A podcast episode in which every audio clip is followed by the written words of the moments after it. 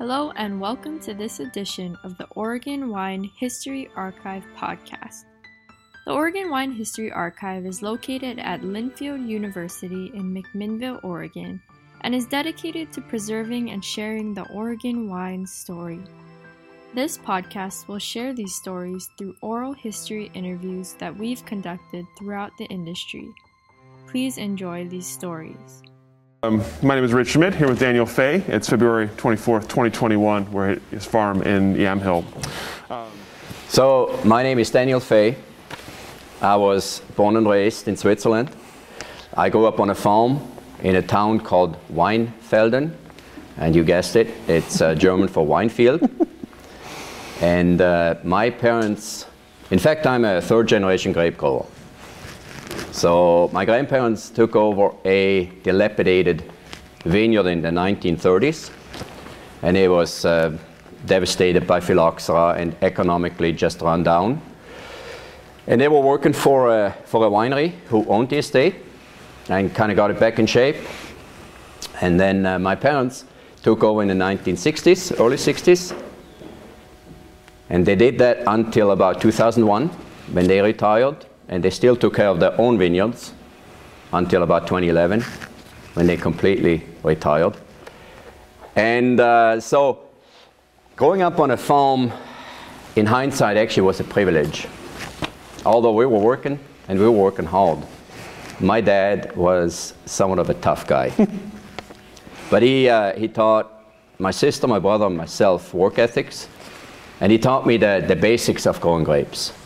So in the last 20 years here in, in Oregon, I, I could always say that whatever I asked my people to do, I was able to do myself. And I can lead by example. And it's not just walking around in uh, clean clothes or driving around in a pickup and barely lowering the window and say, hey guys, how are you doing? But working alongside them and keeping up the pace mm-hmm. and production. Mm-hmm. So we were growing grapes, we were also growing apples, and my dad also had a, uh, a sow piglet operation on the side, so it was a mixed farm. He was also a certified master vintner, meaning that he was allowed to educate young Swiss how to grow grapes. It's an apprenticeship that lasts three years, and they spend one year at a time at different vineyards and they live with the family and they work alongside the host. And the, the big benefit is they, they really learn the ropes mm-hmm. of growing grapes, the basics that I sometimes have seen in Oregon being done wrong even now. Mm-hmm. And they also learn how to work. So we're talking about 16, 17, 18 year olds fresh out of school and they have to work 10 hour days, 55 hours a week.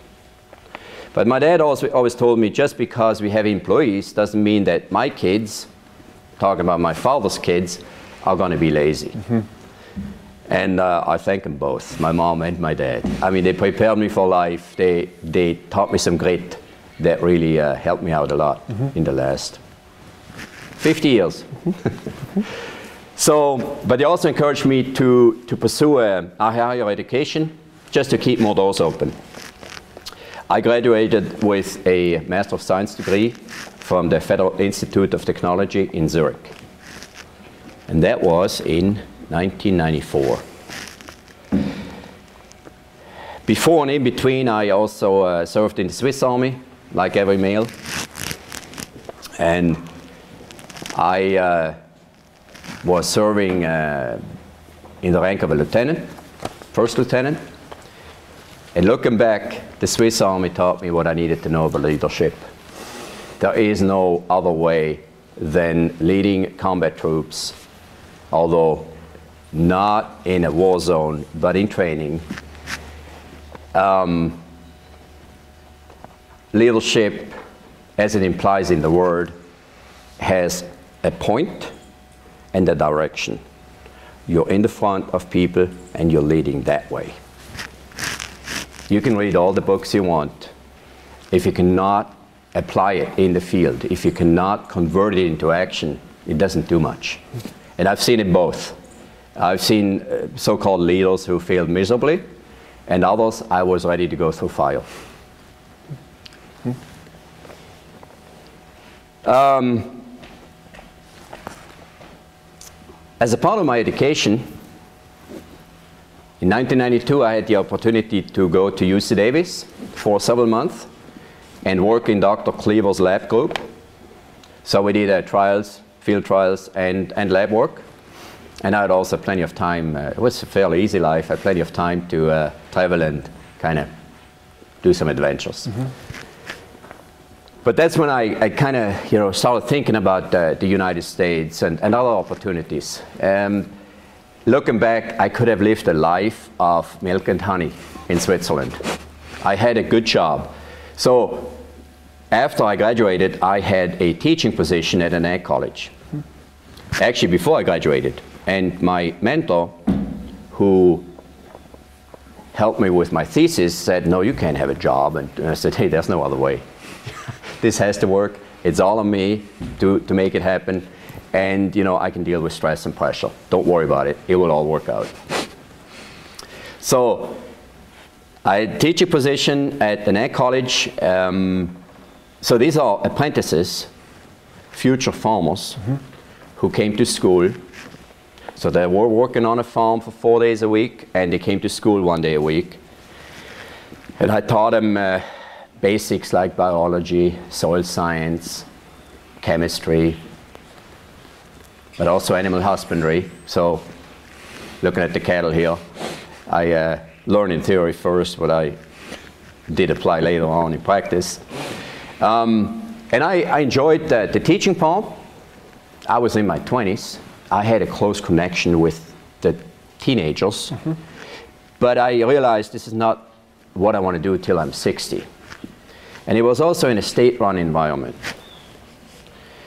Although they were talking about incentive or performance based compensation, it was more like seniority based. Mm-hmm. That's not an environment I thrive in. Mm-hmm. And now, compared to the company I'm working for now, it's all merit based, mm-hmm. it's not seniority based. Switzerland is a great place to live, it's a great place to grow up in, it's a great place to visit, but there are a lot of rules, a lot of regulations. I understand why, you know. It fits six times into Oregon. The population is double compared to the state of Oregon. And when you have more people, it takes more regulations. Why? Because you always have 5% of idiots who don't have common sense. And that's what the rules are for, and regulations. And then they become irrational, right? Mm-hmm. I mean, I could have never accomplished there what I have com- accomplished here purchasing land, building up a farm, you know, and, and do it in a respectful way. Mm-hmm. So, also, I have to tell you that uh, the grape growing business my parents were in I can tell you they made some money. Although it was hard work, but they made some money. In the 70s and 80s, it was a great business to be in. In the 90s, I can see the train going the wrong way. Well, the money was on the winemaking side, on the winery side, and not in the field. And again, I'm thankful that my parents encouraged me to go for a higher education. I don't think they expected me to say, hey, adios, I'm, I'm leaving, I'm going to the United States. Mm-hmm. But now they accept it and, and they're happy for me. Mm-hmm. Mm-hmm. So in 1998, I packed my stuff and I immigrated to the US. And with a lot of hope, some prayer, and some ignorance. because if I knew how many obstacles there are, it, it's, it's always good in life not to know what's ahead of you. Because you deal with them one at a time and you, you go as a person, you overcome them and, and learn from them, right? Mm-hmm. I was uh, very fortunate that my professor at the time, uh, Dr. Werner Koblet, knew all the pioneers in, in Oregon. David Lett, David Adelsheim, um, Dick Erath, Dick Ponzi. I mean, you name him, he knew him. And he gave me a list of people. And I called up David Adelsheim, had an interview with him. And my second one was I called Joel Myers with Vinetenders. And he interviewed me at the Shilo Inn, in Newberg while Bill Clinton had to admit that he did something wrong in the Oval Office. and he, off, he, he, told me that uh, Lacroix, who owned Kansas Estate, are looking for an assistant vineyard manager.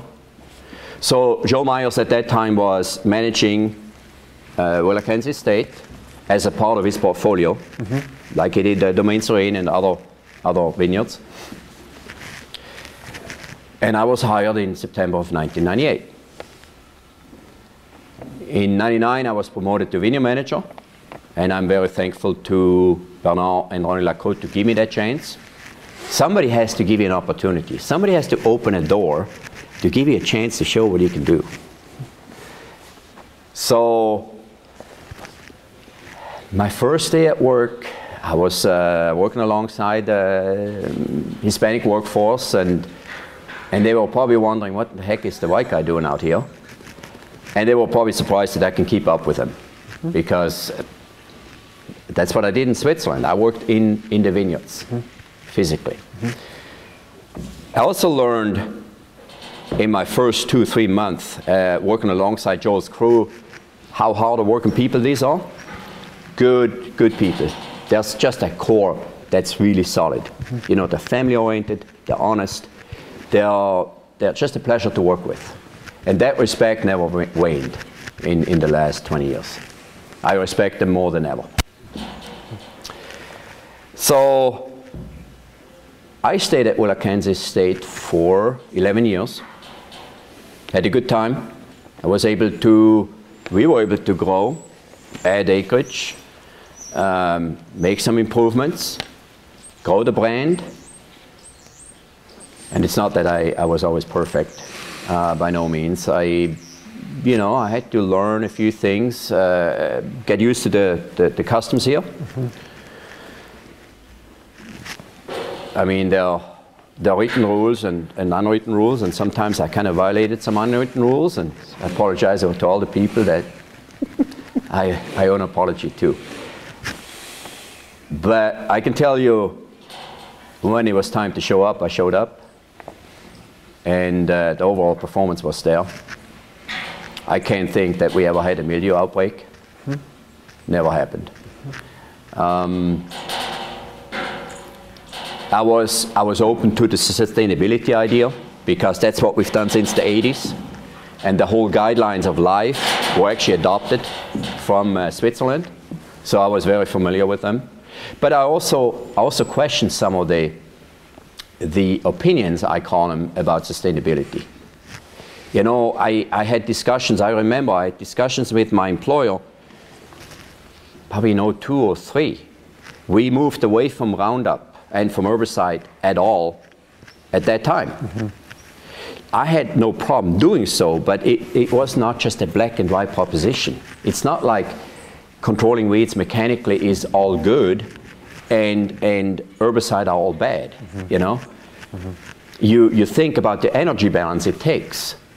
You know, you take an ATV, low impact, low, um, low compaction, fairly quickly 1% solution of, of herbicide, or you have to run through with a heavy tractor, with, a, with an in-row cultivator, when the soil is still wet and you damage some irrigation lines, you're going to kill some, some grapevines, and suddenly it's, it's not that clear anymore.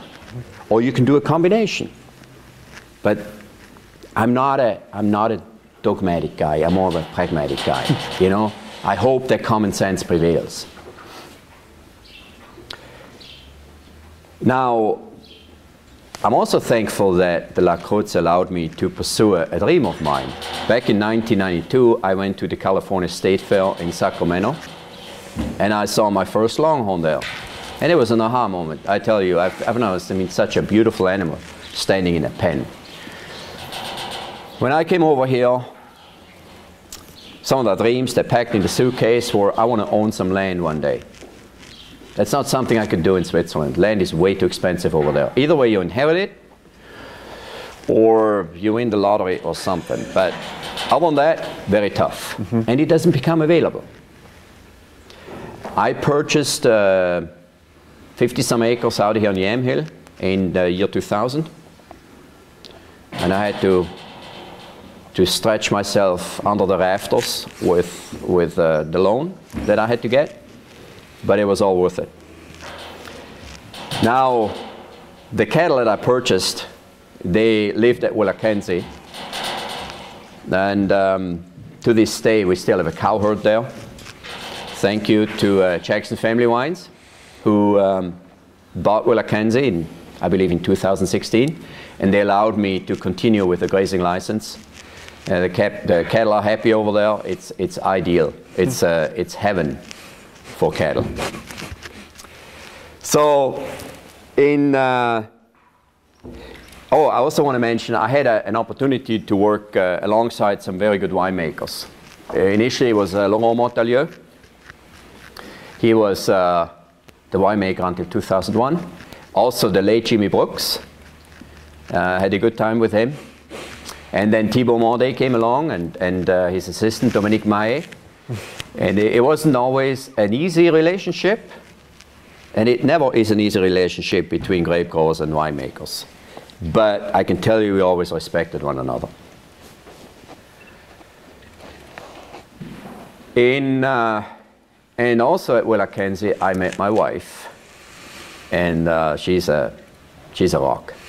I can tell you, she's a soulmate. And I'm so happy that she shares my passion for country life and she shares my passion for this cattle. Mm-hmm. Uh, Fey Longhorns would not exist without Angelina. In 2009, 2010, I, I was kind of getting into a rut of uh, getting stuck.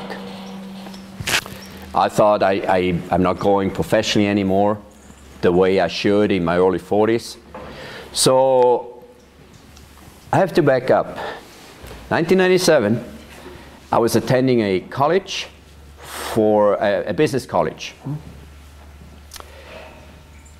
And that was on Saturdays. Every day I went to, every Saturday I went to school while I was teaching at the Air College. And I remember I had an instructor, and he said, Guys, there's one motto in life love it, leave it, oh, I'm sorry, love it, change it, or leave it. And I followed that motto all the way. Instead of complaining and, and not having the courage to change or do something about it. That's, um, I tell it to my employees as well. If they continue to be unhappy, I tell them, you don't love it anymore. Let's see what we can change. If you're not capable of changing, you have options, right? I'd rather have you staying here, but love it, change it, or leave it. Mm-hmm. Still counts. So I was hired by Matt Novak, at that time president of Results Partners, uh, in the position of an operations manager.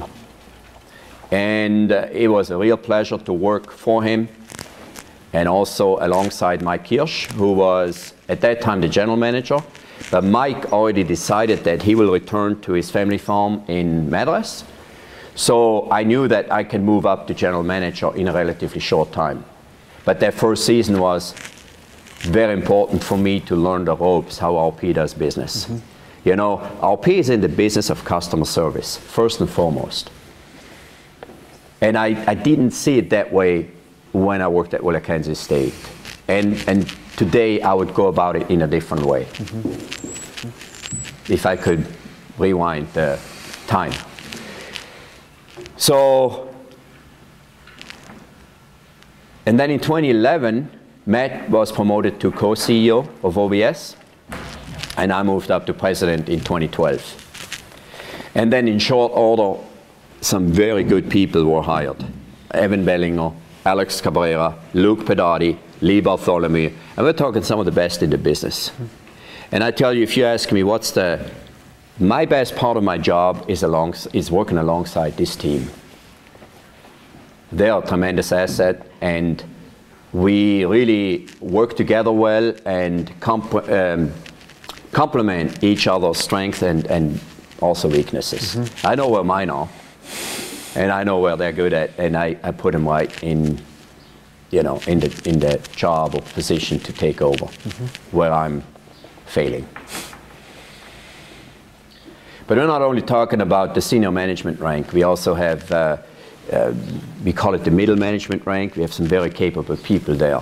And that's another one of my, my joys in, in my professional life. When I can see young people thrive, and you, you see they have talent, they have a good education, but they have work ethics and grit. And it's like, wow, remember four years ago, he could barely walk straight, and now he's managing 500 acres. Unbelievable. And we're not done yet. So, to give an opportunity to people who want to move up and grow, in order to do that, you have to grow the company. And we've grown the company quite a bit. And uh, some people want to hold it against us, but they have to show to us first where we have failed. And we're managing vineyards between five acres in size and over 200 acres in size. And they all matter to us. Every client matters. And I want to bring the example. So we own about 60 head of cattle. Every once in a while we need the vet. I'm calling uh, Richard Wieman, and Richard Wieman is serving some some big dairies, dairy farms with thousands of cattle, and he's a top-notch professional. Now, I'm a relatively small fish in his pond, but when he shows up here, I know Rich is giving his best performance for the small guy right here. And that's how I want to do it for a, a small vineyard owner. Exactly the same way. I give you 100%. It might be part-time, but we're always there and we make sure the results are there. Mm-hmm. Mm-hmm. Another really nice side of, uh, of my job is I get in contact with so many people, so many characters. It's unbelievable. And I, it's, it's like the entertainment value is priceless. And I mean it in a positive way. I mean high powered individuals, small people, they're coming from all walks of life. Isn't that the interesting part of on this, on this world that we, we can interact with other people who have other opinions and, and other experiences and we can share them? Um, it also gives me, gives me satisfaction when I see that we can really help realize somebody's dream. They come here to Oregon, they want to buy a piece of land, convert it to a vineyard, and we can be a part of that. And we are involved from start to finish in a successful project. That, that is just a real pleasure. And we're in the customer service business, as I mentioned. And I tell you, my definition of customer service is if I have your best interest, my client's best interest uh, at heart, not just in my mind, but also at heart. And it could mean that the ideas you have, if they're really not the best, I mention it. I will give you the pros and cons, and you can choose where you want to go. But if people are walking down the wrong path, and we've seen it, and sometimes that's the frustrating part. We've seen people walking down the wrong path, and we want to stop them with civil and legal manners. And they're still, they're ignoring us. And it's like, ah, mm. that is frustrating. It happens every so often. So, on the negative side, actually, some people think being president of the company could be a lonely position. Thank you, thanks to my team, it's not. Thanks to the senior team, I never feel like I'm alone. I'm also hard pressed if I ever had to make a decision where I'm outvoted, like four to one or five to one. But if it's a three to one or two to three, somebody has to decide at the end of the day. Mm-hmm. Mm-hmm. But I'm, I'm, not, I'm not ignorant. I listen to them And, you know, I never claim that I'm the smartest guy in the room. I really don't. I know I'm not. But if you get the best out of the people working with you, I think I do a, a good part of my job. Um,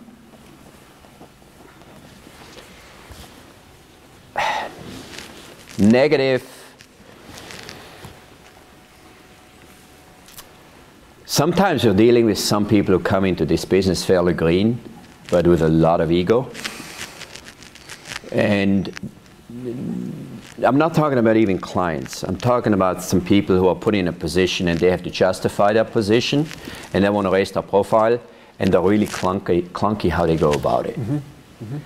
And you know, I was young once and I thought I was invincible and I thought I have all the answers. And the older I get, the more questions I have and the fewer answers I have. And it doesn't even bother me.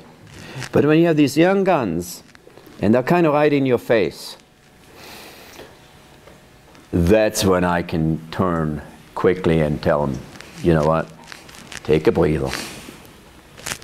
Take a breather. Mm-hmm. Show me a little bit of respect. I show you respect as well. Mm-hmm. Or start over. Let's introduce ourselves again. Rewind five minutes. I've done it. Just a, a, a shot of humility is, is not a bad thing. Mm-hmm. You know, when we have a good year, it's also a lot of luck. Okay? If you have a year without accidents, we have a lot of luck. And, uh, and the safety aspect sometimes weighs heavily on me. We have a lot of people out there mm-hmm. with a lot of equipment, thousands of hours on equipment, and not just flat ground, but steep and wet. And I'm thankful if everybody goes home at the end of the day in one piece. Mm-hmm. And if, if some things didn't go 100% right, I can accept it. I never said we are 100%. We are shooting for 100%. But if you get 90 or 90 plus, good enough. I want to see the perfect person yet. And you know, it's another thing. We heard, oh, so and so, oh, they're absolutely a superstar. In the RP world, you have to be very good. You have to be good. There are no superstars. None of us. None of us. But by working together, we are forced to reckon with. There's a lot of brain power and there's a lot of muscle. You combine the two, we have a force to reckon with. And we are pushing each other. You know, we hire some, some really good people. And it's always a little bit of a kick in the pants. You know, it's like, uh, oh man, they're better educated, right? I mean, they're, as far as technology goes, they're a step ahead of us. Come on, boys. Come on, gals. Let's, let's kick it in another gear. Sometimes it feels like clients feel or think they, they have to, to point out a lot of the negative because we are too complacent. I can put their mind at ease. We are pretty hard on ourselves. And there's always room for improvement. Mm-hmm. But we also need to realize that we're working with Mother Nature and sometimes she makes for a lousy business partner. In good years, we're not as good as we think we are. In bad years, we're not as bad as, as somebody makes us look. That's, that's agriculture. That's very basic. But if you haven't grown up in farming, that's some people don't understand that. They just don't. You know, they, they come with a spreadsheet and say, well, but look at my spreadsheet. In year four, I put in three tons an acre. I said, yeah, you put that in, not me. I can help you to come up with a business plan, okay? Because we want you to succeed. Mm-hmm. But there could be a year like 2020. Who saw that coming? But I guarantee you, my dad always said, one in 10 years in the grape growing business, you have to expect very little or 0 mm-hmm. It could be a hailstorm, that's more prevalent in, in Europe, mm-hmm. or a, a, deep freeze, or something.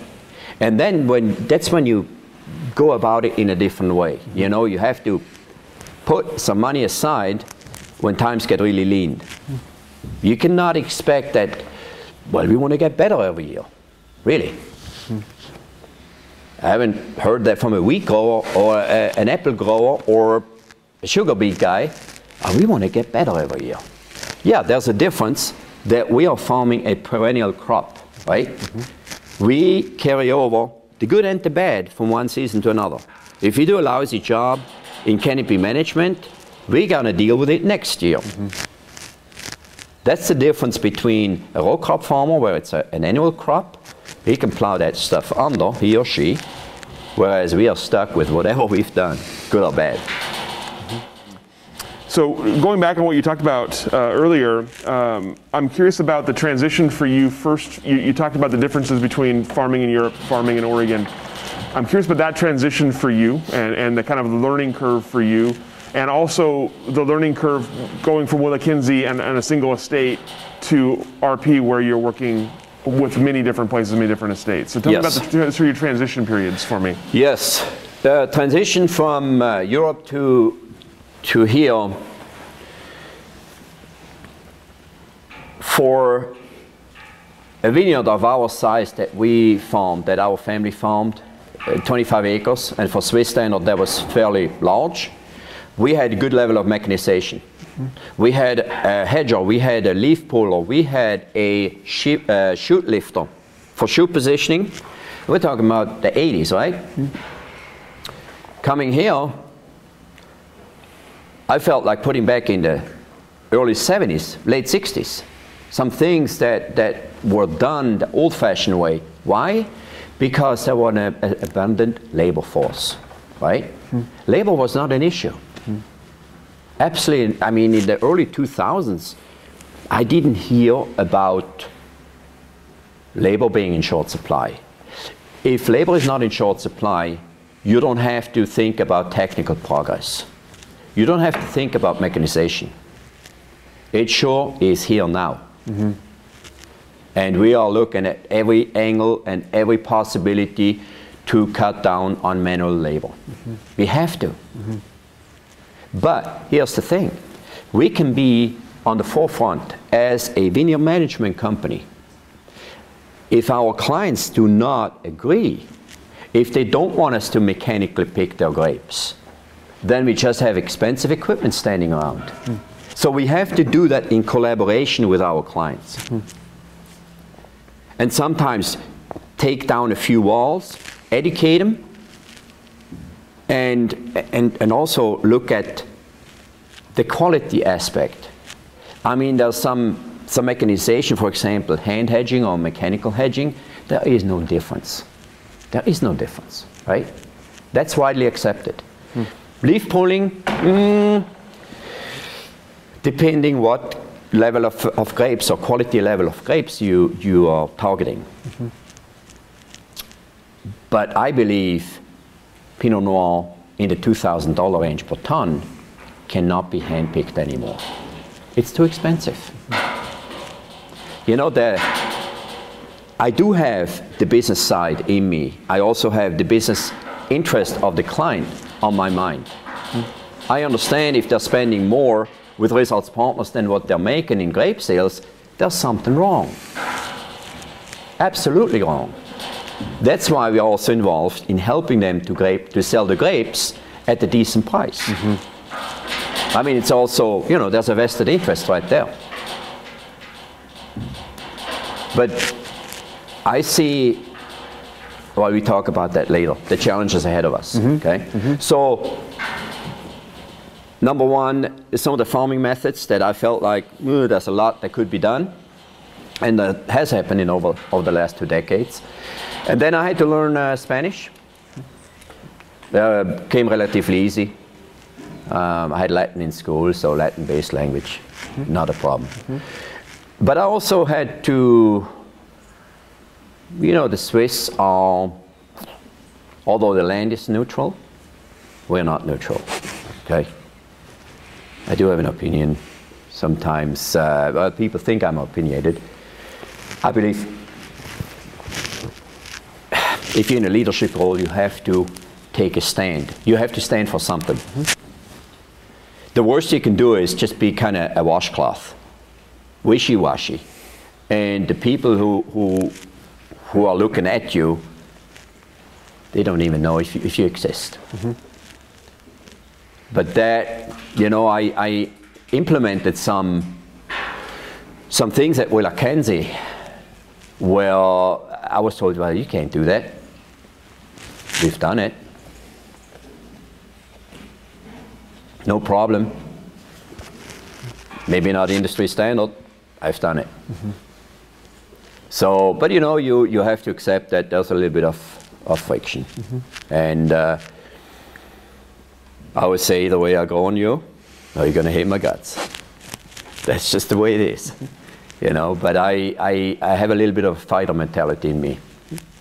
I, I grew up that way. Nothing was given for free. You have to work for it. You have to fight for it. Mm-hmm. And you can, you, when I say fight, you can do that with peaceful means, right? I always say the other party is choosing the level of engagement. If they take the high road, my golly, I take the high road too. If they want to play dirty, I also have it in me. And you know, I told uh, told the former CEO of OVS once. I mean, there's several ways you can win a game if you play soccer or a team sport. You know, I mean, the mean way is you take out the best player on the other side. Now, I'm not talking about a brutal foul where you break his leg, but you could hire him, right? Mm-hmm. Just talking in, in business language now. Mm-hmm. But, you know, when people think it's not that competitive out there, it is competitive. You know, we're not the only game in town, and that's a good thing. I believe competition makes, makes everybody better. It keeps you honest, it keeps you on task. Mm-hmm. And I would lie to you if I told you that we never lost a client. It happens. And it's not a good feeling. We take our losses seriously, and, and, and they hurt. Mm-hmm. And sometimes I think our senior managers would say we don't celebrate our wins enough. But that's the Swiss in me. I'm somewhat of an amplifier. You know, I try not to take the lows too low, but then the highs are not to take as high either. Mm-hmm. I kind of try to cut the peak. So, um, the, the biggest adjustment when I joined RP was that just a general idea of customer service. You know, I thought, man, I know how to grow grapes. You can know, you know how to grow grapes. You could be the best in growing grapes and you still fail. If you don't understand, wait a minute, you're working for somebody else. Let's find out what their goals are. Maybe they want to make money. Maybe they want to have a beautiful vineyard. Maybe they want to have a high scoring wine and see their name on their label. Let's find out what their goals are and work towards them. Maybe they, their idea of sustainability is way up on the priority list. And I mean, I learned, I would say I learned quickly, but I made some mistakes as well in that first year. Mm-hmm. I was too much of a farmer and not enough of a service provider. Mm-hmm. So, and then the other question was you, you, you asked me about transition. And then you know, the good thing is when you, so I, I became president, we were at about a thousand acres. Now we're farming 3,200 in the Willamette Valley. We have 300 acres in southern Oregon. We just started in Walla Walla and the Gorge. We're probably combined 36, 3,700 acres. And for a lot of people, it sounds like, wow, it's how can you keep everything straight? I don't have to. We have good people who help me to keep it straight. Mm-hmm. And you grow, and you can build up an organization, and you improve uh, procedures. But the most important thing are the people working for us. And when you grow, you can, as I said, you can afford to hire the best in the business. And then you can compensate them adequately too. Mm-hmm. You know? I mean, I can say, well, this, look, look at the prestige. Well, the prestige doesn't pay the bills, right? I can tell you, I took a pay cut when I joined RP. It wasn't very long lived, but I took a pay cut. And um, I wasn't worried about the prestige. I'm also not worried about my title. It doesn't, that stuff doesn't mean much to me. Mm-hmm. Mm-hmm. Now, I can also tell you when I have a superior, I have high expectations. I have high expectations in myself. You better be really good in what you do. Mm-hmm. Um, and otherwise, I'm going to be a pain in your neck. And there's some company commanders in Switzerland who could attest to that. I have always had more problems up than I had down. Mm-hmm. But you know, I always said, if we ever had to go to, to battle, who am I going with? The soldiers behind me. And I see it still that way this, today. Mm-hmm. Mm-hmm. And I don't mind being in the trenches. So, what do you look for when you are hiring people, and, and what do you do to develop the talent that you have? That is a good question. Personally, I like farming background. It could be that they don't even know what a grape, grapevine looks like. We can teach them that. But a general understanding about farming. Education helps, absolutely, but it's not everything.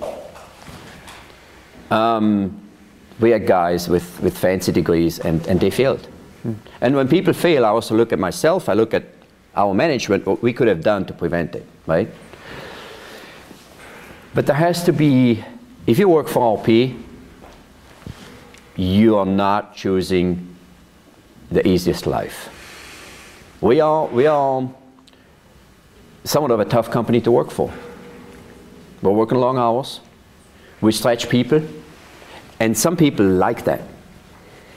You know, I always say everybody has a ceiling, but if you get those people as close to the ceiling as possible, man, we have done a good job. Mm-hmm. And then it's like, take on more responsibility, pay is following, mm-hmm. right? Mm-hmm. I don't want people to ask for raises. It is our job to recognize what the performance is and then offer a raise. Mm-hmm. I was taught that way. Dad told me, if you do a good job, people will compensate you the way you deserve it. And if you feel like you have to ask for raises, then you need to look at the company, maybe, mm-hmm. or you look at yourself, right? Um, I also believe that back to my the way I grew up, you need to understand and know the basics. If you want to go in our company, we can't have holes in the foundation. And the foundation is viticulture. That includes operations. That includes actually the task in the field. Mm-hmm. If you tell me, well, I graduated from whatever so and so university with uh, magna cum laude, whatever, then um, and you want to be a manager on day one, say, okay, uh, you know how to do this. Show me how to do that. No. How in the heck do you want to manage people? I mean, how do you want to earn their respect mm-hmm. if you can't do what you ask them to do? I mean, that's basic leadership. It doesn't work. And make no mistake, it doesn't matter how many years somebody went to school. We have some very small people. We have some very small people, and they grow up in Mexico. And I tell you, they, they ran circles around me in certain situations. And I was just like, wow, they know how to do something out of nothing. Mm-hmm. Just a natural talent. Mm-hmm. You know, call it common sense, call it street smarts. Now, the top notch people, they can combine the, the street smarts and the book smart, right? And those are the ones I want. Mm-hmm. But let's not eliminate common sense. And I found out, unfortunately, over the last 10 years, common sense is not that common anymore. I mean, sometimes I'm just like, why, why did that happen? Have you thought about gravity? but I also flipped tra- tractors once myself. Mm-hmm. Mm-hmm. So, maybe, yeah. You talked earlier about the the relationship between the vineyard manager or vineyard side and the winemaker winery side, Yeah. and how it's kind of naturally a struggle sometimes. Tell me tell me about getting used to that first at WillaKenzie and, and now dealing with with many more winemakers, and, and how you kind of navigate so that both sides are happy. Yes. There's a, it's really interesting, and there's some winemakers who they know quite a bit about growing grapes. The others, not so much. And vice versa. I mean, if you test my winemaking skills, I might disappoint you. Where I come from, it, it goes back to the transition you asked me to, to explain, or the challenge of transition. Mm-hmm. So in Switzerland, you know, when, you, when you're an apprentice and you learn how to grow grapes, there's also a winemaking part built into the education. It goes hand in hand. Most vintners in Switzerland, they're owner operators. They grow the grapes, they make the wine, they sell the wine, all in one. If they have a problem, it's all internally, you know? It's like, oh, winemaker, vineyard manager, it's all in one person. So when I came over here, I was, yeah, I was surprised by the rift. And the winemakers think that we're not flexible and we think they don't get out of bed early enough. You know, it's just. Mm-hmm. But I respect what they do. They're also under a lot of pressure. They have to make a product that is selling and, you know, scoring high, etc., etc. Mm-hmm. My goal is that we can help them. You listen, if I can make other people look good, I do my job. So, a year ago, pre COVID 19, I said to my team, I want to make an active, take an active step to work together with winemakers much better. We created a group of five, six winemakers that I met once a month, and we talked about things that are going on in the vineyard so that they have a, a better understanding. Or also, if they have ideas, we can discuss it. We can discuss it on a table, and we don't ridicule it. We don't. Uh, mm-hmm. We take it seriously, right? And we, we put some um, nuts and bolts on that on that idea. Mm-hmm. And vice versa. You know, I have questions about the winemaking, cost of goods, because when I hear, oh, the, the grapes are too expensive, I, I got a little problem with that because I know what goes into a bottle of wine, what the grape component is. Now, let's have a discussion and talk about the other costs of goods. Mm-hmm. Let's have a discussion what the sales side is costing or the marketing side so that we're talking the same language, right? We're in this together. Unfortunately, with COVID 19, yeah, you know, I don't need another Zoom meeting. We're going to re- restart the conversation once the masks come off. Mm-hmm. But I, um, I very much respect the, the winemakers. Mm-hmm. And I also hope that they respect what we do. Mm-hmm. And never forget, it's a compromise. You know, compromise for a lot of people is an ugly word. It's not for me. Whatever I do is, is a compromise, right? So you can wait for the perfect day. Say, well, I want to avoid soil compaction. We're going to wait, all right? And then you wait too long. You, you cultivate the soil, now you have a nitrogen boost at the wrong time. And it could affect fruit set because there's nitrogen accumulation in the primordial cluster just burning them off, right? That can cost you your job. Mm-hmm. So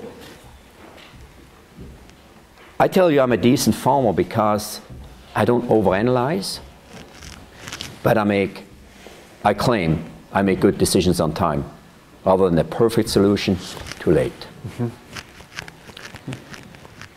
That's another one of my mottos. And I tell the, I tell the other guys working for us the same thing. You don't have to be 100% right all the time. Just don't, don't be wrong, right? So if, if, a, if a, new, a new client reaches out to you, to your company, um, tell me what the kind of process is for Yep. getting to know, getting to understand the goals, and deciding if, if you're a proper fit and, and what your role will be in their, in their work. Yes.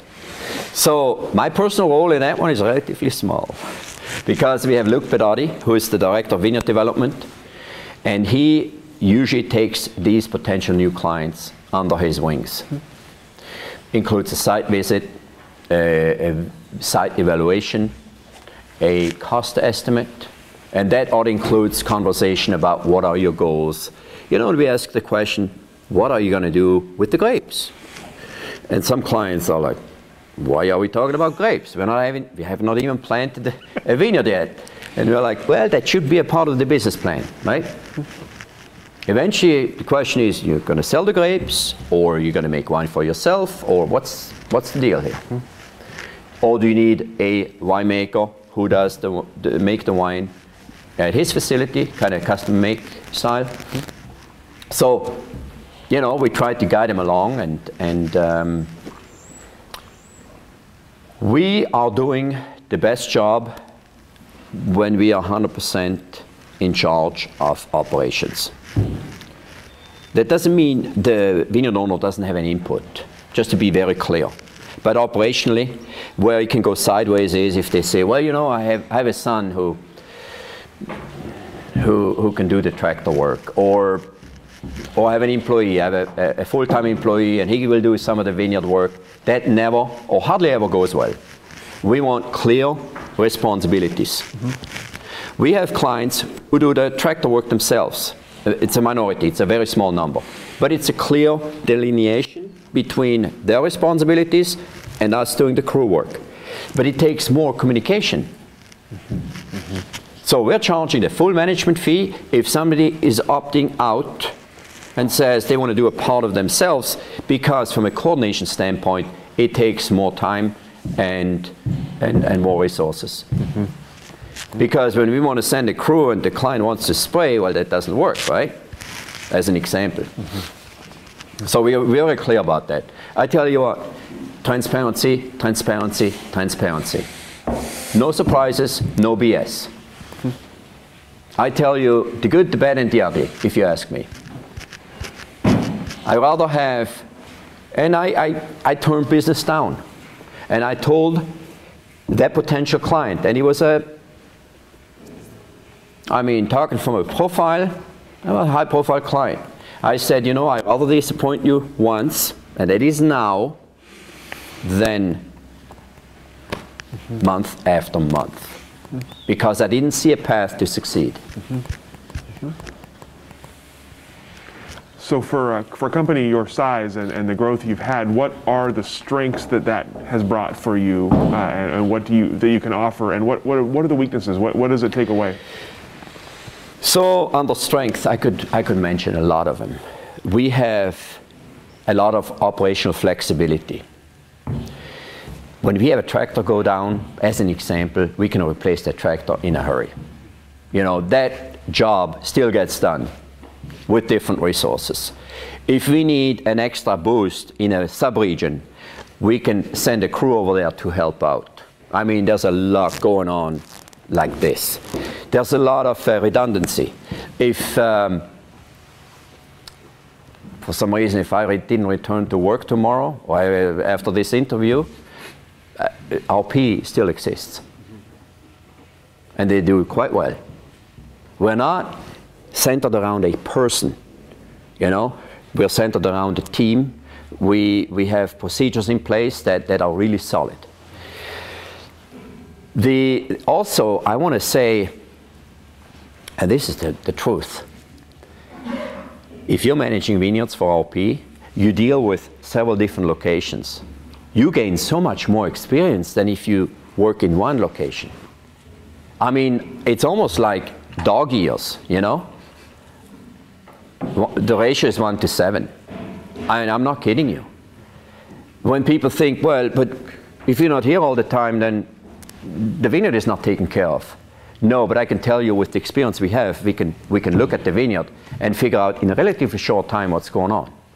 We don't have to walk the entire vineyard all day. It's like, hmm, how do you feel today? Plant number 55. So that that's the advantage of a vineyard management company. Our people are really flexible. And down to tractor operators. You know, they're driving a New Holland one day and the Kubota the next day and the John Deere the third day. And they probably have a hard time if they had to go back to an estate model where it's, it's more rigid, right? The same with our vineyard managers. They learn really quickly uh, to, to keep a lot of balls up in the air. So, yeah, I mean, if if we have to compete with the state vineyard managers, I, I, I take them on any day. I really do. So, our strength, we are, I mean, we are a full service deal, full service.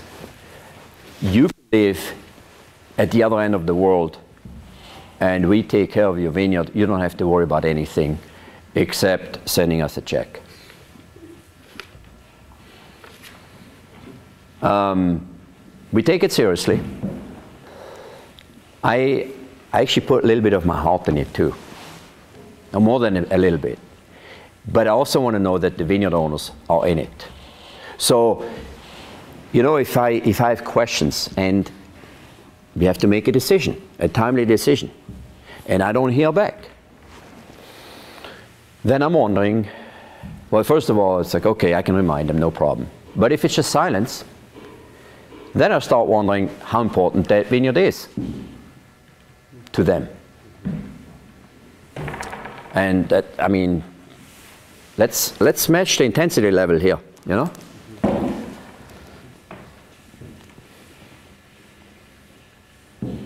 The other thing is um, by moving our people around, and we don't we do it in subregions. You know, they're not.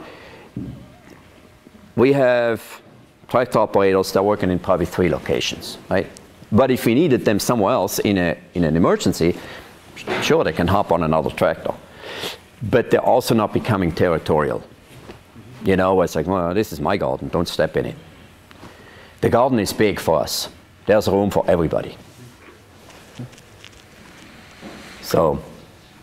So for you and, and, and your team here, um, when you're how do you judge a vineyard or, or, or, potential vineyard site? What, what are you looking for in a site that is going to be cultivated?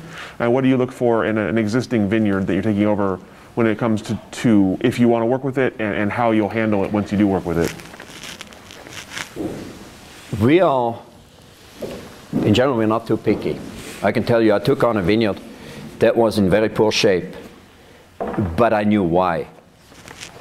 And it was relatively easy to revive the vineyard and make it look quite good over two seasons. And the client thinks we are magicians, and we are not. It was fairly simple. Mm-hmm. So it actually has more to do with the if the personalities between clients and us is clicking, a general understanding how we operate. Mm-hmm. You know that we don't have, although in est- we also are farming estates where we have people there all the time. Mm-hmm. But on a 20 acre vineyard, we can't park somebody there uh, 100% of the time. It would break the bank. It would, it would, the budget would go out the window in a hurry. Okay? Um, but that's something that some people have to get used to. Well, you go in there when it does work? Yes. That's why we are able to keep the cost at a certain level that makes sense economically, right? Um, I mean, sure, we look at aspect, we look at soil type, we look at elevation. I mean, all the good stuff that you heard from others as well, right? Mm-hmm. But the, the human factor is very, very important. Mm-hmm. You know, we're not, the, I tell you, we're not the best salespeople. I'm not, okay? But I, I want to be transparent, I want to be honest. That is, that is such an integral part of how I want to live my life um, I, I just I can't handle BS. I tell you what drives me nuts. When we order parts or material, and we have to follow up. We don't hear nothing from the vendor, right? Anything. When I was going to be here? Tomorrow. Yeah, I heard that before. Tomorrow turns into two weeks. Okay? You know how it is in Europe? They will tell you two weeks, and you're going to be like, Whoa. but it's the, the honest answer. You're going to deal with it. You will find a way around it. You will make it work. But this tomorrow, tomorrow, tomorrow, they tell you what you want to hear. I don't want it. I don't want that. You know when I call a vineyard manager and after I'm looking at the site, it looks a little hairy. I call him up and I say, hey, when do you think we have a crew here to lift wires or to shoot position? Oh, uh, uh, tomorrow. I said, no, no, no. Just, this is a question. How does it fit in your schedule, in your plan? When are we going to have a crew here? Be honest. Four days. Okay, that works. If it doesn't work, I tell them, said, you need to reject the whole thing. But they don't have to give me what I want to hear just because I'm the president. Doesn't make any sense, right? You talked earlier about uh, the kind of the sustainability factor and, something, and it varies from vineyard to vineyard. Tell me about, uh, in terms of your practices, what's the what's the level? How how how far up the, the, the organic biodynamic scale do you go Yep. when working with vineyards? So you need to know that we are a a la carte service. The client tells us what level they want to achieve. So we're farming, actually a minority of our acreage is conventional. We have a, a high percentage of sustainable acreage. We have certified organic acreage. We have biodynamic acreage. We do whatever the clients wants us to do. Customer service, right?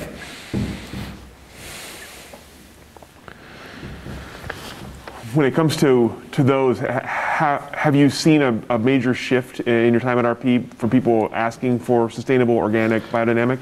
There's a, yes, there's a clear movement away from herbicides, and there's probably a point, I have to say. I mean, listen, if I see moss that thick underneath vine rows, I question if that, if that soil is really healthy, okay? I mean, repeatedly, herbicide after herbicide, and, and too high of a concentration at the wrong time, so I, I see that. I have no problem to uh, find alternatives, you know, if it's mechanical cultivation or you name it, or just keep mowing. So there's a, there's a trend towards uh, more, actually away from, from chemicals and more towards uh, sustainable farming practices. Now here's, here's a, a question, and, and I raised that before with other people. When we're talking about sustainability, and our crews have to hand yeah, it's tough work. It's tough work. I can't lose sight of that. That's when it becomes really, really, really muddy. It's not black and white. It's gray.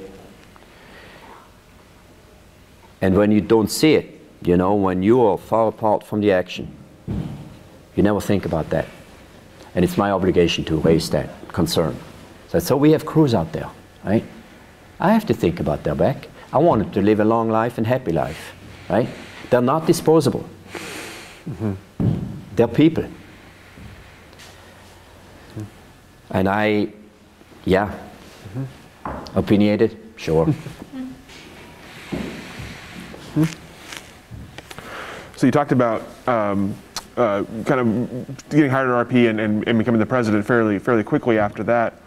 T- take me through what a typical day or week or month looks like for you. Obviously, I know you got a lot going on. So tell me, what is it, what is kind of your day to day, week to week look Yeah. like? So I- I expected the question. I thought about it. I can tell you, I wake up in the morning. I have no idea what's coming my way. Seriously. I mean, I have I have a list of things to do, and I prioritize A, B, C. A, it needs to happen today, and B, soon. C, when I get to it. And then it can it can be a lot of things. So I do spend some time at the office. You know, it, it involves more admin work than what I was used to uh, before I became president. That's just the nature of, of the beast. And it's not the most rewarding part of the job, by the way. You know, when you, when you choose agriculture as a career, the, the, the, most pleasure I'm getting out of is when you see the results of your labor. At the end of the day, man, I plowed a field, look at that. But, I mean, let's be realistic, you know, um, I'm also in a different income level Well, you have to delegate and, and sometimes I have to do the tough jobs, right? Involved in HR. Um, I don't like to terminate people, but it's also part of my job. Mm-hmm. And on the other side, the, the, hiring part, yeah, that's the more um, enjoyable mm-hmm. side. Um, I mean, I have client meetings. Yesterday I met with a winemaker. Um, I also have to report up the chain. I work on some financials with the help of Deborah Leitner, our business manager. Uh, it can be a lot of things. Mm-hmm. Uh, and it varies from season to season. I mean, from growing season, you know, winter time, I still have clients myself, so I do some estimating. I do uh, uh, I review invoices, but also I want to be available when people have issues. The door is always open. If somebody calls me, and it can be, and sometimes it's probably to a default. Somebody calls me and says, "Hey, I want to talk to you." Sometimes I say, hey, have you talked to your supervisor first? Yes. Okay. All right. When do you want to meet? Now I want to be available. I'm not on a high horse. I don't belong there. But it's, it's important, you know. Mm-hmm. Independent of how big the company is, we, we want to be approachable. Um, all right. Um, so as Results Partners has grown, we talked about this a little bit off camera. Obviously, um, you're kind of a big fish now in, in, in, the, in the industry when it comes to vineyard management. Tell me about reputation of Results Partners and what, what, you, what you want it to be and, and what, you what you have to overcome with other people's perceptions of your work. Yes. Our reputation has improved. I know that for a fact. I mean, we have a VIT department now, and, and we can really dig deep on the viticultural side if that's what clients want us to do. And Lee is heading up that, that department, best in the business by far. We have a Jessica, uh, she's the viticulturist. I mean, she's a superstar. I mean, she's very good. Before, we were uh, lacking a little bit of uh, attention to detail uh, that's one thing that I stress with the vineyard managers. You know, we have to pay attention to detail. But it also, it ha- kind of has to match where clients want to be in terms of expenses. When we are farming a production vineyard, they're shooting for high tonnage, but they're getting 2,000 a ton for Pinot Noir. That vineyard has to be farmed differently than a high profile, you know, high reputation vineyard. Mm-hmm. And we, we accomplish this by creating cost estimates that reflect the different tiers. And then we convert it into metrics, how many hours we can spend on each task. Mm-hmm. And our vineyard managers are making sure it happens within those metrics, most part. So we have gotten better um, to kind of differentiating the different vineyards mm-hmm. and, and, farming practices. Mm-hmm.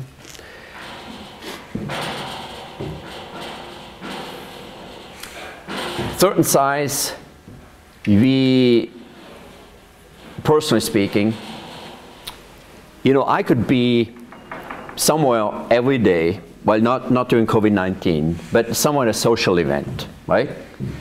I mean, every evening I could go somewhere.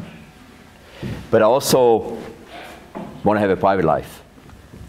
I believe that people who can recreate, create.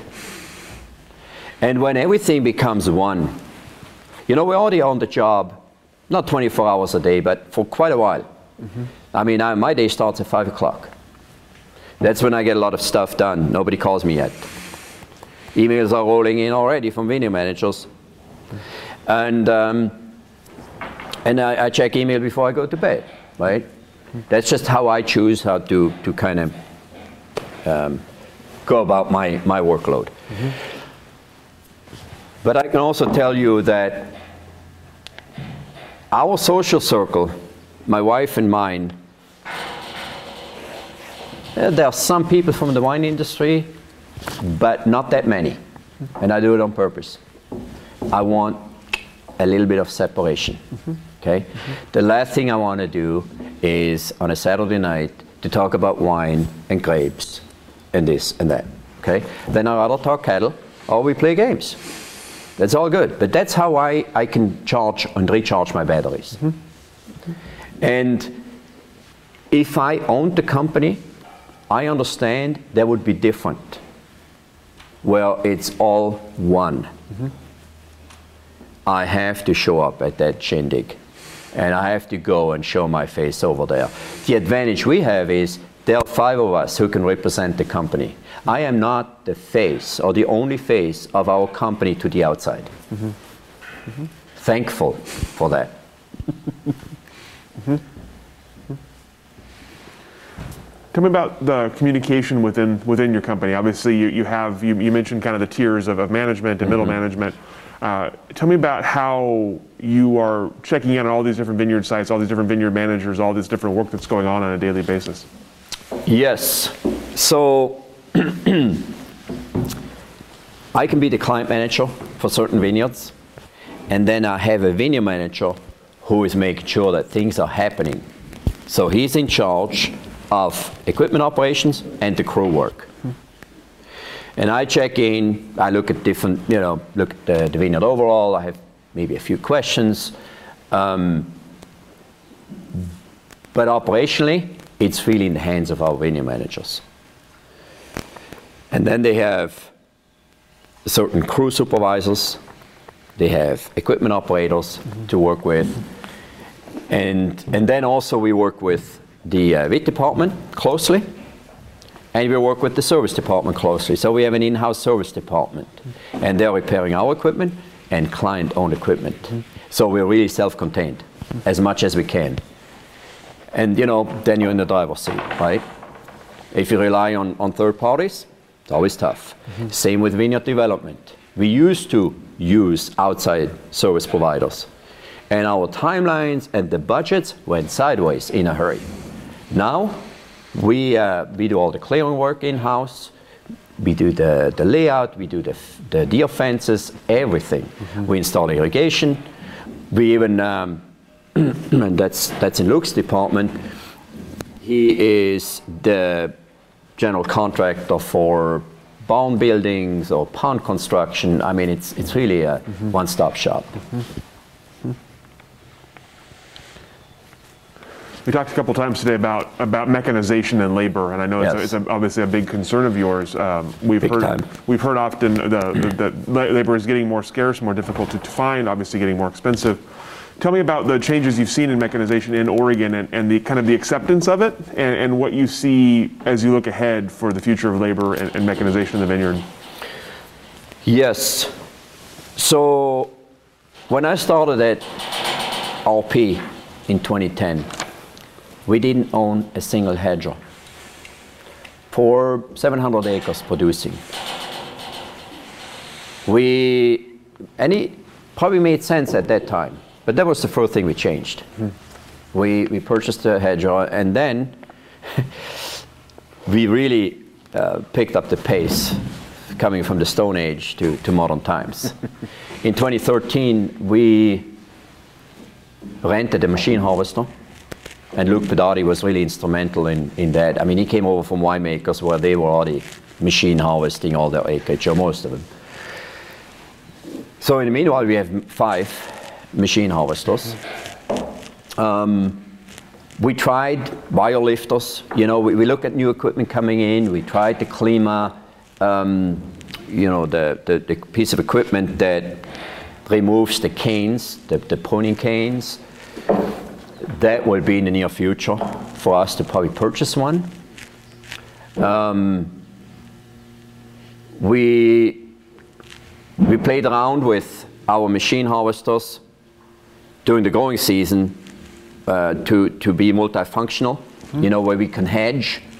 You just change the head. Instead of the um, machine harvest head, you have a spray head on it, or you have a hedger on it, and you can attach a mower.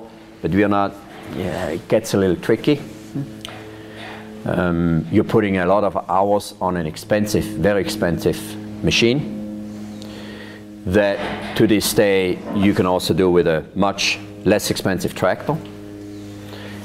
But there's no doubt labor is going to go up and there are fewer people in the field. We have an aging workforce that we often ignore.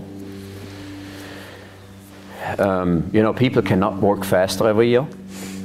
You know, just because the costs are going up doesn't mean that now we just work a little bit faster to keep the dollar amount the same. Mm-hmm. It's not going to happen. Mm-hmm. So that, that scale is tipping in, in favor of mechanizing. Mm-hmm. Now we have to be realistic. A lot of the vineyards are not set up for machine harvest.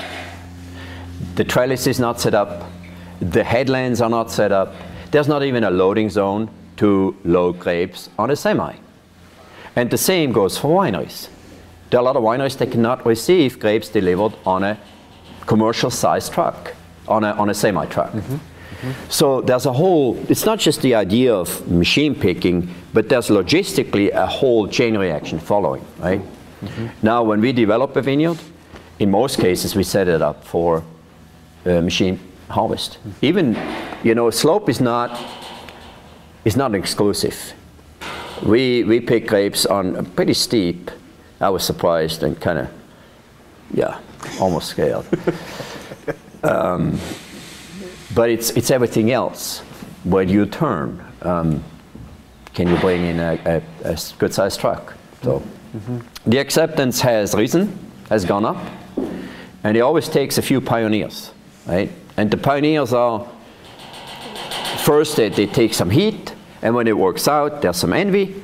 Um, but it takes people who, who really, Joel Myers, mm-hmm. you know, 2007, bought a machine harvester. The industry was not ready yet. Mm-hmm. Mm-hmm. Although he was on the forefront, he saw this whole thing coming. But that's why it's important that we, in collaboration with the clients, find solutions. We can't shove the machine harvester down their throat. And then there are other growing regions, you know, where they, uh, you look at Washington, certain areas in California, it's minimal touch, minimal hand touch. It's all box pruned. They are shooting with equipment. Um, very, very few man hours, maybe 40 per acre mm-hmm. versus 180. It's, um, but it's going to be painful. Mm-hmm. It's going to be painful, and we have to be honest about it. And you know, on this note, when a client says, Well, we need to lower costs, okay, we bring them solutions. We bring them options. But then they say, well, I don't think so and so winemaker will accept that. Well, then what else do you want me to do? Mm-hmm. Mm-hmm. Again, I tell you, farming grapes, it's not that hard. Farming grapes for other people, not that easy. because, you know, there are other parties involved, right? Uh-huh. It's not just what I want. Mm-hmm. I can my ego is not that big. I can overcome that. But we need to listen to, to the clients. But we have, overall as an industry, we have not made enough progress to push this whole idea of mechanization forward. Mm-hmm. I think we're going to see a lot more, like a steeper distribution of classes of vineyards. Some high production, low cost. There's nothing wrong with that. They're the ones who are making actually a little bit of money. And then you have the high tier, super expensive stuff, you know, small blocks, steep, high density, um, just tough to farm. Mm-hmm. But if the quality of the grapes is commanding all that, let's put it that way, if the quality of the grapes makes an outstanding wine and they can sell it at a price that all makes sense, no problem. But the ones in between are the, the the problematic ones that I mm-hmm. feel have a, a tough future. Mm-hmm. Mm-hmm. So, what do you think that that future looks like? The, specifically, the future for vineyard work, for, for, for labor, for mechanization. What will Oregon's vineyard life look like in a decade from now? In a decade from now, uh, hand picking will be a luxury. It will still happening, but it will only happen for, let's say, $60 plus, just to give you a mm-hmm. reference point. Um,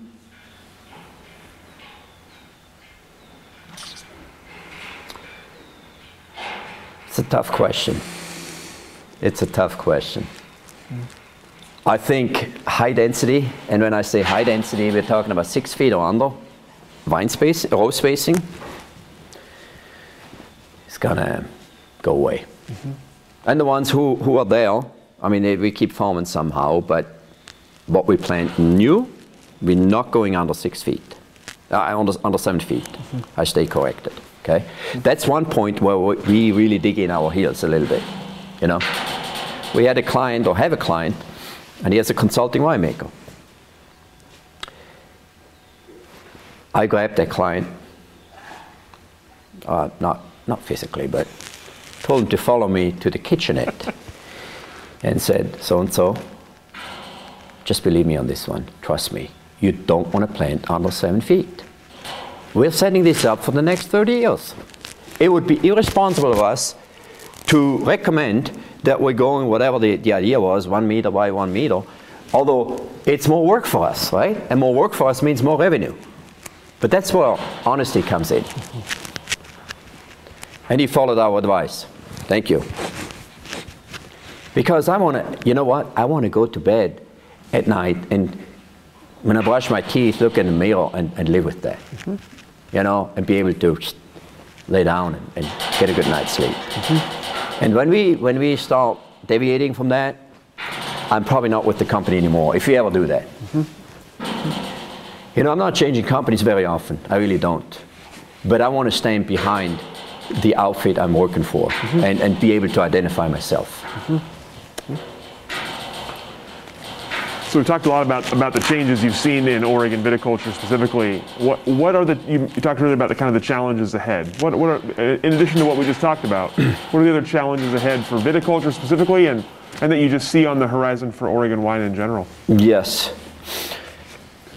Um, so we talked about labor, and that could that could fill hours of discussion.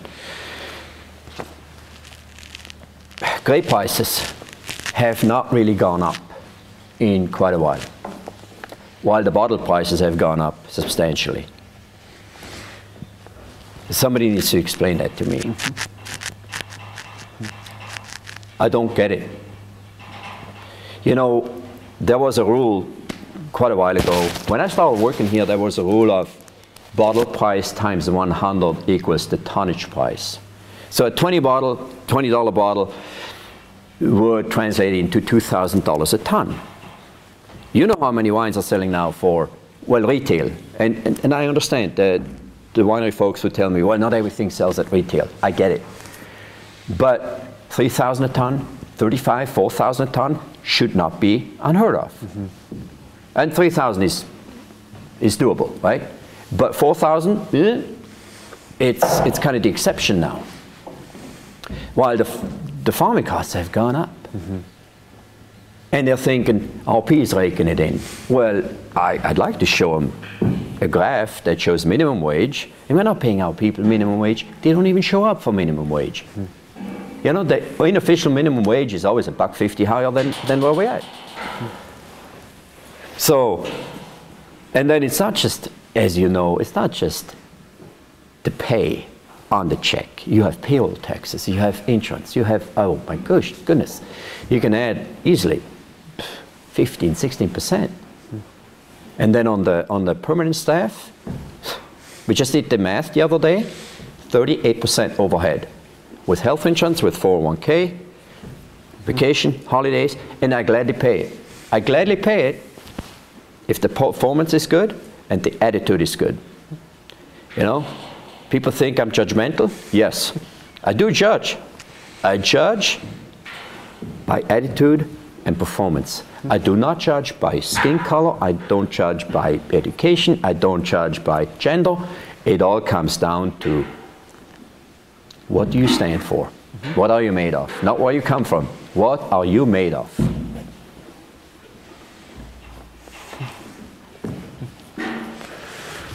I like it. That, that must be uh, it must be interesting going through the industry that way. You must uh, must have some interesting stories. oh, we talked about the, the pandemic a, a couple of times already. Uh, Yes. Tell me about how COVID uh, changed your kind of your work life and, and what you had to do with the crews, especially, and and what you think has changed in the industry um, during the pandemic that may stay after the after after we come out of it. What what what, what changes have come that might stick around? Yes. I tell you, I mean, it has been a challenge for all of us. I personally, I miss having everybody all together.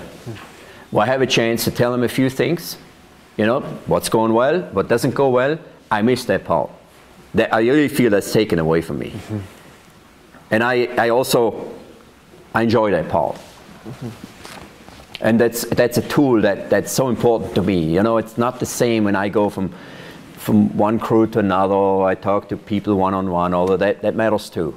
And I just just the sheer fact that we have to cover up. You know, you can't read people's faces anymore. Body language. That is a little bit of a challenge for me. The the, the Zoom meetings. Yeah, but it's not the same like in person. Mm-hmm. Absolutely not. You know, there's so much outside of the verbal communication, communication going on that, that you can read into or, or read between the lines and, and I think that's important when you're you know we're dealing with people right? Um, yeah we had a lot of as you know we had a lot of uh, uh, additional requirements you know uh, bathrooms more, double up on bathrooms uh, hand sanitize all this and that. And just to explain that to people, to our workers. Hey, please, you know, I understand, you know, the Latin uh, culture is different than the Scandinavian culture. Um, Scandinavians are happy not to hug. Hispanics, they will not, they will never go away, right? They're just more kind of warmer, warmer people. So it must be hard for them too. We had a few cases who, who had COVID. You know, we had to make sure we follow protocol. The ones who were exposed, yeah. I mean, I was really worried. I tell you, I was really worried how harvest will go. And all in all, we fare quite well as as far as people goes. Not not in terms of yields and, and the smoke. Huh? But when you have entire crews not showing up, which could have happened, then you're really in a pickle. So I, I wonder if you ever go back to shaking hands. But you're talking about when I when we hire people, I want to shake somebody's hand. I want to see if, if they have, you know, mm-hmm. a little bit of a grip to it or, or just another washcloth. Hmm? I mean, if you're an egg, you better have a grip to it. Hmm? I want to, yeah. I like that. I like that. Um, you mentioned the fires, obviously, uh, a whole other a whole other thing to deal with in, in 2020. Uh, tell me about that. Tell me about re- reacting to that and preparing people to work during that situation. Yes. That, um, so we were picking three, four days after the fires broke out. It was a Friday. And we heard that some competitors decided not to pick to make a statement. Okay? I told our senior managers, it's not even up for discussion. RP is going to pick. And here's what we do we give everybody a, a, uh, KN95. We make it a requirement for the full time employees. We can't make it a requirement for the contract laborers. But a highly recommendation, high recommendation to wear them. We're going to pick what we need to pick, call it the day, go home. Instead of taking on another four hours doing something else, right? Mm-hmm. Mm-hmm. I personally spoke with a few guys, contract labels. I said, So, are you opposed to picking? No, if you guys don't pick, we go somewhere else. We're going to work somewhere else. Okay? Well, then we rather have work for us, somewhat in a controlled environment. And here's another thing. You know, when, when COVID 19 broke out, we were considered essential business. I made it very clear that during harvest, we are very essential business. If the wineries want us to pick, and the vineyard owner expects us to pick, guess what we're doing? We're picking grapes. And there's another um, side note. I was thinking about the legal implications. If we let that stuff hang a few more days and now the winery says, uh, smoke taint, sorry guys, it could fall on us. Mm-hmm. Mm-hmm. But I understand and I heard that on social media, you know, that some pictures showed up and and it's like, how can you risk the life of, of these people? Mm-hmm. I can also tell you that this guy was out there with the people for the entire duration of the pick every day. And the same thing for our senior managers. We were not hiding inside an office, we were not hi- hiding inside a, a cab with uh, the um, air conditioning on. We were out there with the people. And I can stand it behind it 100%. If somebody has a problem, come to me.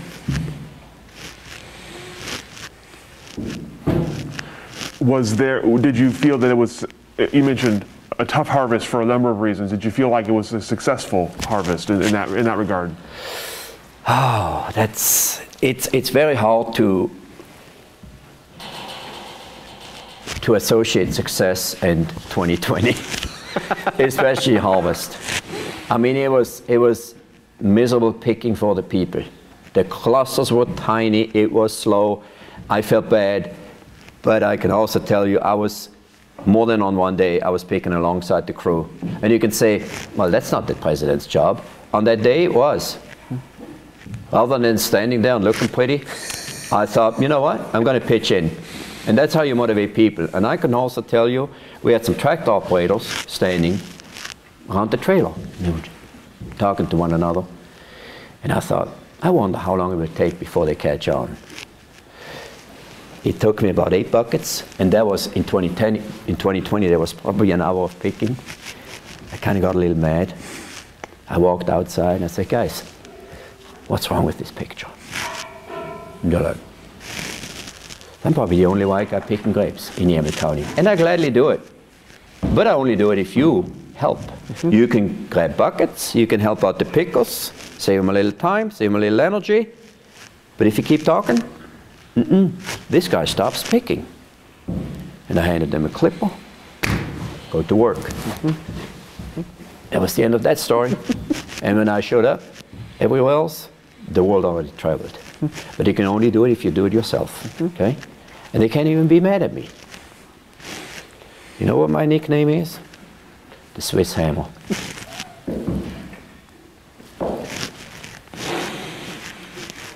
That is fantastic. I love that. I love that. So, looking back at your time uh, at, at WillaKenzie and at RP, do you have particular favorite memories, favorite moments, favorite things that, that you've that you've done, accomplishments you've had that, that you look back on particularly fondly? Yeah, a, a lot of them. I mean, I can tell you that every day I make an effort to smell the roses. If the roses are not blooming, it could be wildlife that I see. You know, bald eagles flying over, or a deer, or elk grazing.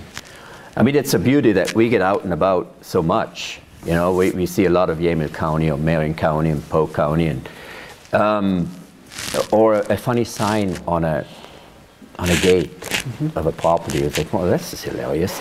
And I really believe if you can't enjoy those small things anymore, we're in deep trouble.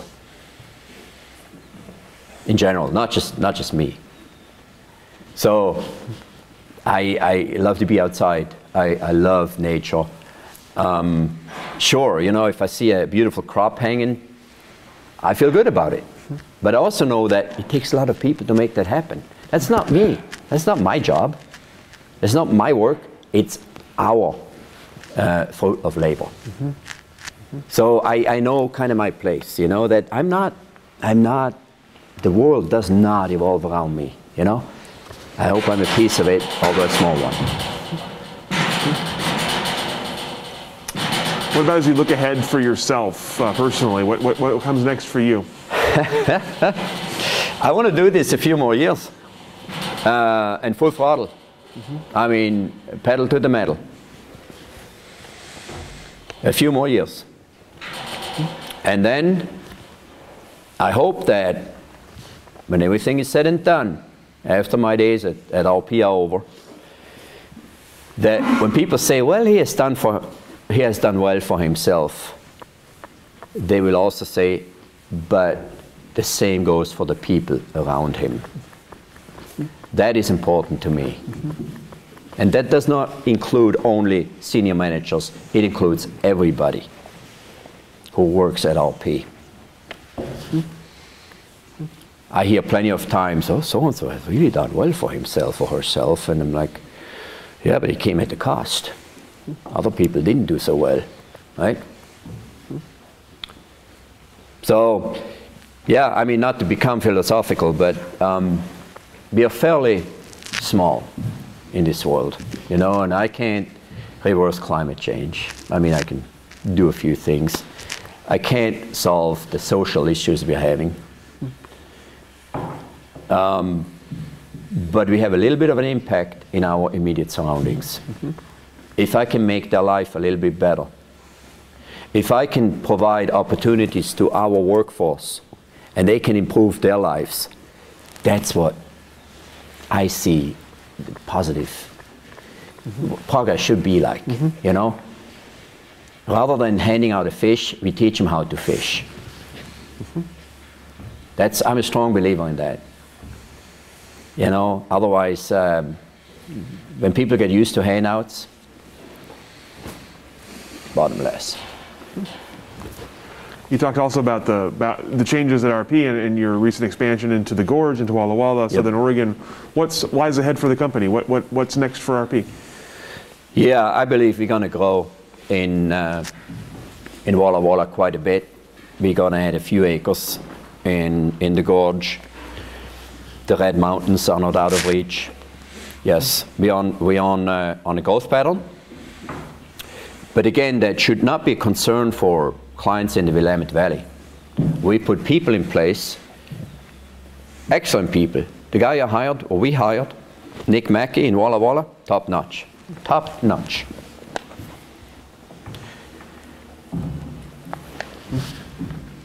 They take ownership we guide them, we support them, we help them with some, you know, what we know, what we learned. He's a quick learner. Um, I, it's going to be, it's going to be uh, exciting to see where we can take this. And I know the competition out there is a little bit nervous now. It took us a while too. It was, it was not an easy going, you know. You know, it's easy to say, well, as we heard many times from Vineyard, that would be good if you guys come to town. But to take that step and actually signing contract with us, that's a whole different story, right? And it took one client out there to have the courage to do that, and us doing a good job. And now, now the flywheel is actually gaining some momentum. Mm-hmm. Mm-hmm. I believe we, you know, moderately grow in the Willamette Valley, moderately. I, if I had to tell you percentage wise, three to five percent maybe. Mm-hmm. Southern Oregon. Um, probably a little bit less. Um, they have been hammered with fire season after fire season. You know, that not the first time they dealt with smoke. That, that hurt the region overall as a as a reliable source for grapes, mm-hmm. unfortunately. Mm-hmm. And grape prices are lower. I still don't quite understand how that happened. Um, but it's, it's a challenge. You know, when the grape prices are so low that that there's not much left in the pocket of the vineyard owner, then uh, it's not a sound business. Mm-hmm. Mm-hmm. Now, I didn't mention yet challenge of economics on the winery side, pre COVID 19, 60% of wineries not being profitable, that's a problem. That's a serious problem. You know, you always hear, well, the, the wine business is thriving. Yeah, but at one point you have to make profit, you know? The same here. And I'm not, profit to me is not an ugly word. It's a necessity if you want to stay in business. And I, you know, I, I like numbers. I like the business side of, of RP. I, I, I really, I was longing for that. You know, where it's coming all, it's coming to full circle. It's not just the, the grape growing side and, and providing a service, but run a profitable business. Not that easy. So, growing grapes, not that hard. Making wine, not that hard. Selling wine, very difficult. And running a profitable business, also difficult. And I'm not downplaying the, the grape growing, okay? Don't get me wrong here, or the winemaking. But I understand the challenges of, of um, you know, such a, I mean, we have a lot of wineries, we have a lot of different labels. I think we need to experiment a little bit outside of Pinot Noir and Chardonnay. I really think so. And I, I once mentioned with the senior management team, you know, I, every so often I challenge them, and I, I go in just with a two by four. And I said, you know, it doesn't make much sense that we are growing organic grapes and we choose the most sensitive varietals, like Pinot Noir and Chardonnay. You know, they're the most susceptible to powder mildew. That's what we're growing, and we want to.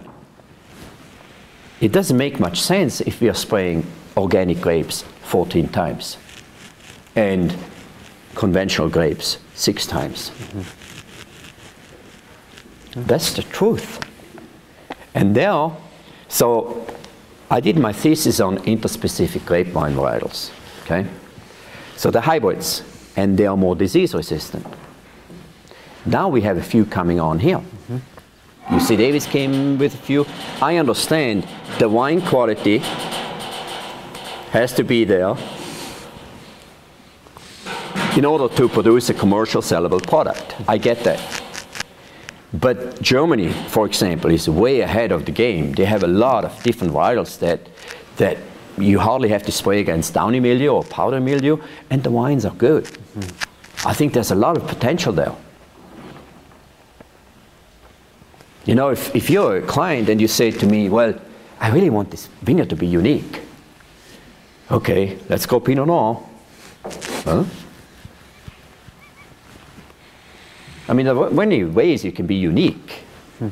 Um, but that's probably one of them that you, you bring some other varietals in the mix. Also with climate change, you know. You mentioned climate change a couple of times. Uh, what, what, what have your, what have your, what have you noticed, and, and what do you, what do you see? What, what's, what's happening there?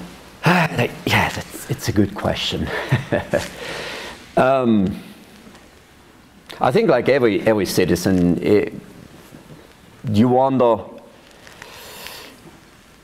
if the, these severe weather events have not multiplied.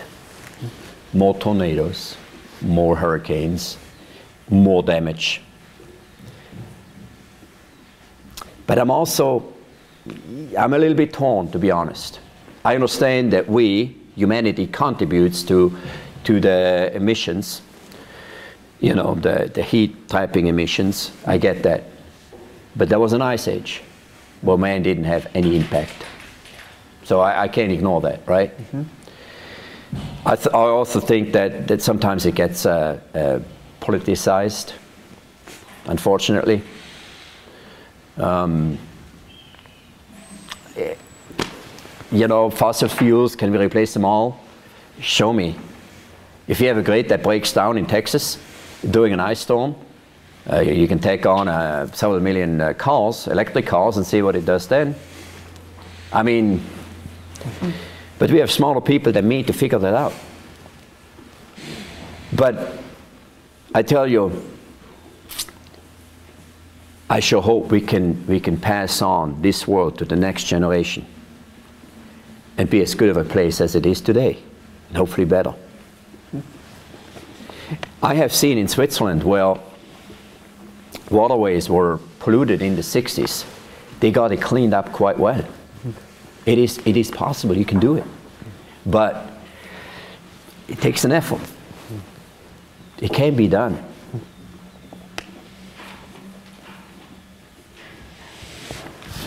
That's all the questions that I have for you. Is there anything I didn't ask that I should have? Anything we didn't cover here today? That we No, um, covered? Just uh, another motto of mine. The safest place for a ship is in the harbor, but that is not what it's built for. I told my parents that when I left, and um, I think nowadays they understand.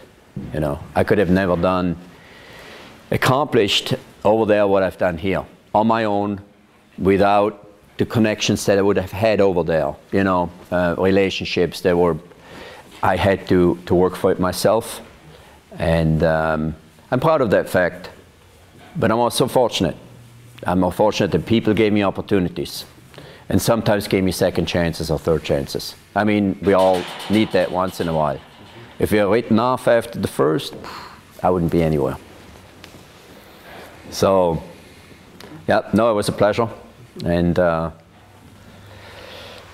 here you have it. Thank you so much Ah, for your welcome. time today, for your hospitality, for this amazing setting we've never had before for an interview. And we'll go ahead and let you off the hook. All right, thank you. Thank you for joining us for this edition of the Oregon Wine History Archive podcast. And thank you to all the supporters, partners, donors, and interviewees who have made our project a success. Be sure to check out our website at OregonWineHistoryArchive.org for more interviews, plus photographs, wine labels, and more. And stay tuned for more interviews as we tell the story of Oregon wine. The Oregon Wine History Archive podcast is brought to you by the Oregon Wine History Archive at Linfield University. The executive producer is Kiana Anderson. Producers are Rich Schmidt, Rachel Woody, Stephanie Hoffman, and Camille Weber. Special thanks to all the Linfield Archive students who have assisted on our oral history interviews.